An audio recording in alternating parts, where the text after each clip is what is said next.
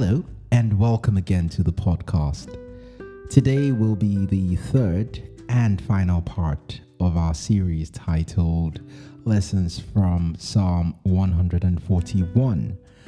And um, before I get into what we will be discussing today, I would just want to, for the sake of housekeeping, just give uh, short announcement. I will probably be away for a few months. Um, I'll be taking an extended pause from podcasting and writing because I have some other commitments that are really time consuming in the next few months. So um, I just thought I should put that out there. Thank you very much for taking the time to listen. And um, yeah, so let's pray. Father, thank you so much for everything you have done for us. Thank you for how good you have been to us, all that you are doing in us and for us and through us. We ask that as we read from your word today and we talk about your word, you will give us understanding. You'll help our hearts to see what you're saying, to understand your word, and to apply it to our lives. In Jesus' mighty name. Amen. All right, so previously we looked at verses 1 to 2 in the first week and then verses 3 and 4. But today we will go from verses 5 to 10, and I would want to highlight and dwell on um, a few of those verses, not all of them, but I would read from verses 5 to verse 10, and then we will talk a bit by God's grace.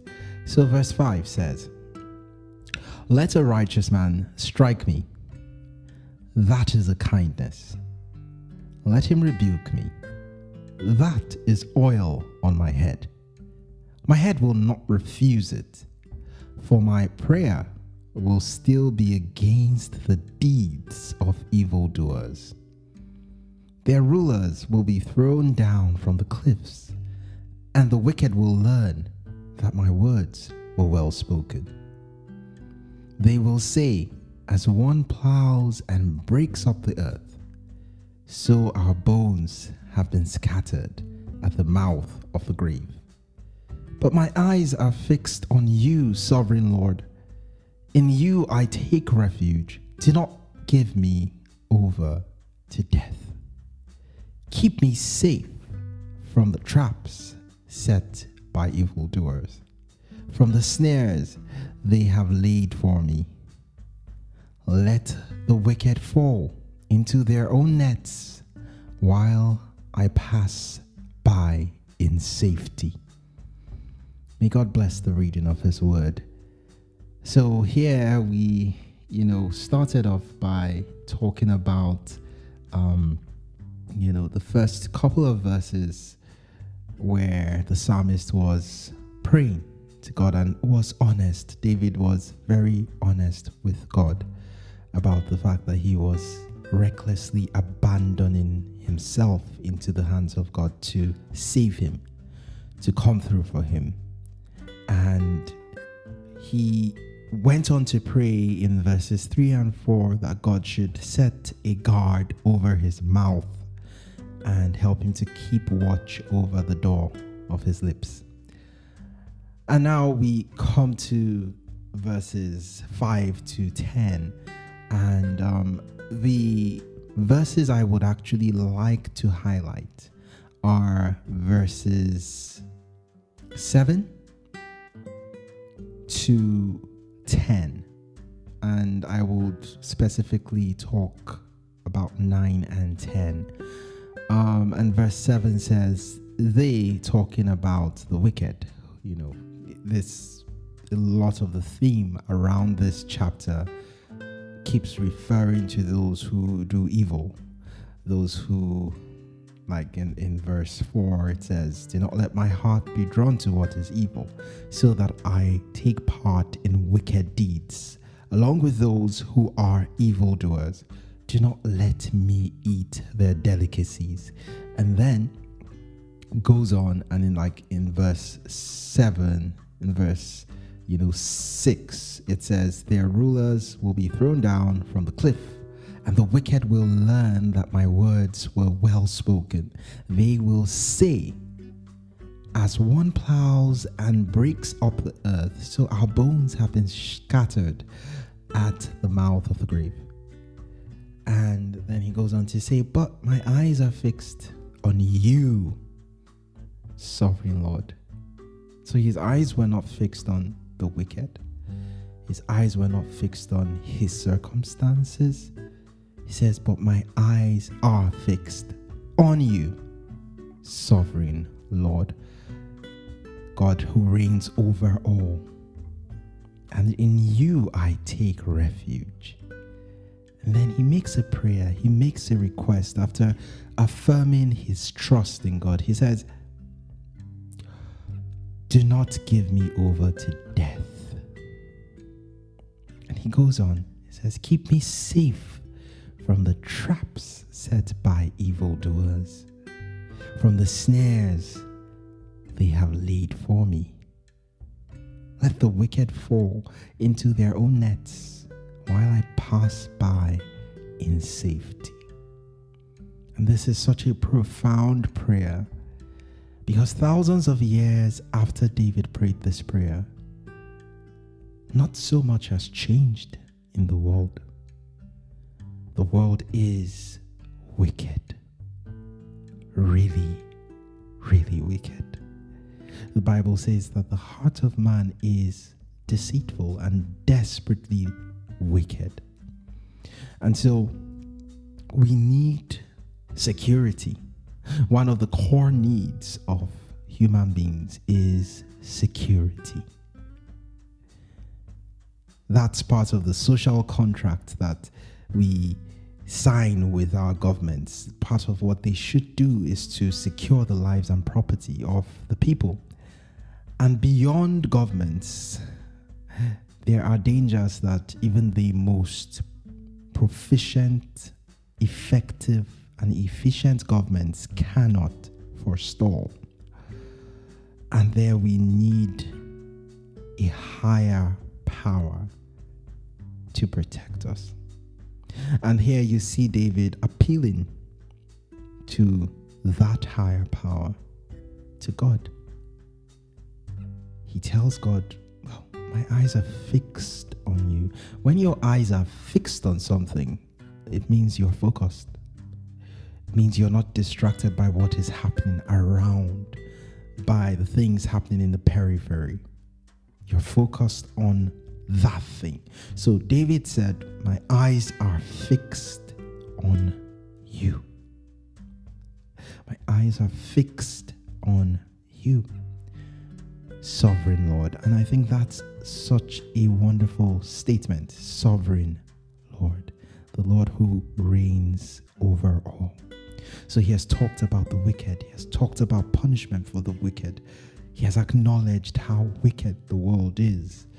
And he says, My focus is on you, sovereign Lord. And then he makes a request, a request that is relevant to us in this day and age, wherever we live you know, it was just devastatingly just about a few days ago when the um, gunman in, in the Texas elementary school killed about 21 people. That is in the United States, the quote, home of the free and the brave. So it doesn't have to be that safety or being unsafe comes from staying in a place that is perceived as unsafe. Safety exists and abides only in a place where God keeps safe. And so David comes to God and he says, Look, Lord, my eyes are fixed on you. I have nowhere else to turn. There is no backup plan for me. My eyes are fixed on you, sovereign Lord, and in you I take refuge. A refuge is a place that keeps people safe in times of danger, in times of destruction, in times of disaster, a refuge is designed to keep people safe and withstand those pressures. And he says, I take refuge. So you see that God is sovereign. So that means he's powerful enough to keep. And says, Do not give me over to death. Do not give me over to death. Keep me safe from the traps set by evildoers. So uh, that is very interesting. Keep me safe from the traps. It, the Bible doesn't say evildoers will not would not set traps, would not try to do things that are evil. That's why they're called evil doers. They do evil. And so David says, Keep me safe from their traps. They will lay traps, but keep me safe. Keep me safe from the snares they have laid for me. So he had people who had specifically laid snares and, and traps for him. And in our lives, you know, no matter how good, loving, kind you are, not everyone would like you. That's the world we live in. Jesus was perfect, lived a perfect life, never lied, never stole, never had a dirty thought. He lived perfectly, yet he had enemies. And so, just by the function of breathing and living on this earth, we will have enemies, people who do not like us, who hate us, and sometimes people who want to harm us. And so we have the prayer of the psalmist here. He says, Lord, keep me safe. Keep me safe. You're sovereign. Keep me safe from their traps. From the snares they have laid for me. And then he goes on to say something I think is beautiful. He says, Let the wicked fall into their own nets while I pass by in safety. And that is just, you know, in a sense, they say the, the, the phrase poetic justice. Let the wicked fall into their own nets. The things that they have planned, let those things become their reality. That's basically how I see what David was saying. And the truth is, as children of God, we have to recklessly abandon ourselves into the hands of our loving Father, knowing that He's sovereign and knowing that He's able and willing to keep us. And we have to trust Him and one of the beautiful things about God is that He hasn't just given us these words in in like Psalms and He hasn't just left us with these words. He expects us to come to Him in prayer, in sincerity, to talk. This is just an example. David was honest, he was open, and he gave his heartfelt prayers to God. So, this whole series has been about calling us to a place where we are open, we are honest, and we are willing to say, Lord, I'm here. This is where I am. This is what's happening in my life. I don't understand, but I trust you. I trust you to be my refuge. This person has said this against me. This person has planned this against me. In fact, there are many things that I don't know and many dangers that I'm not even aware of. But I seek you as my refuge. If you are in a bomb shelter and then a rocket is hurled at your bomb shelter, but you are not aware that you are in a bomb shelter, it's possible that you could have a heart attack expecting the impact of a rocket. But if you're in a bomb shelter and you know that this bomb shelter can withstand the force of that rocket, there is a certain calm and peace you have. So, part of all I have said in the last three weeks is to get us to this point to understand that God is our is, is our shelter.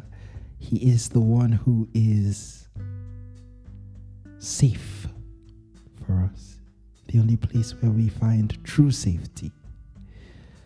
And it is my prayer that as we walk with Him, we will experience that, regardless of all that life throws at us.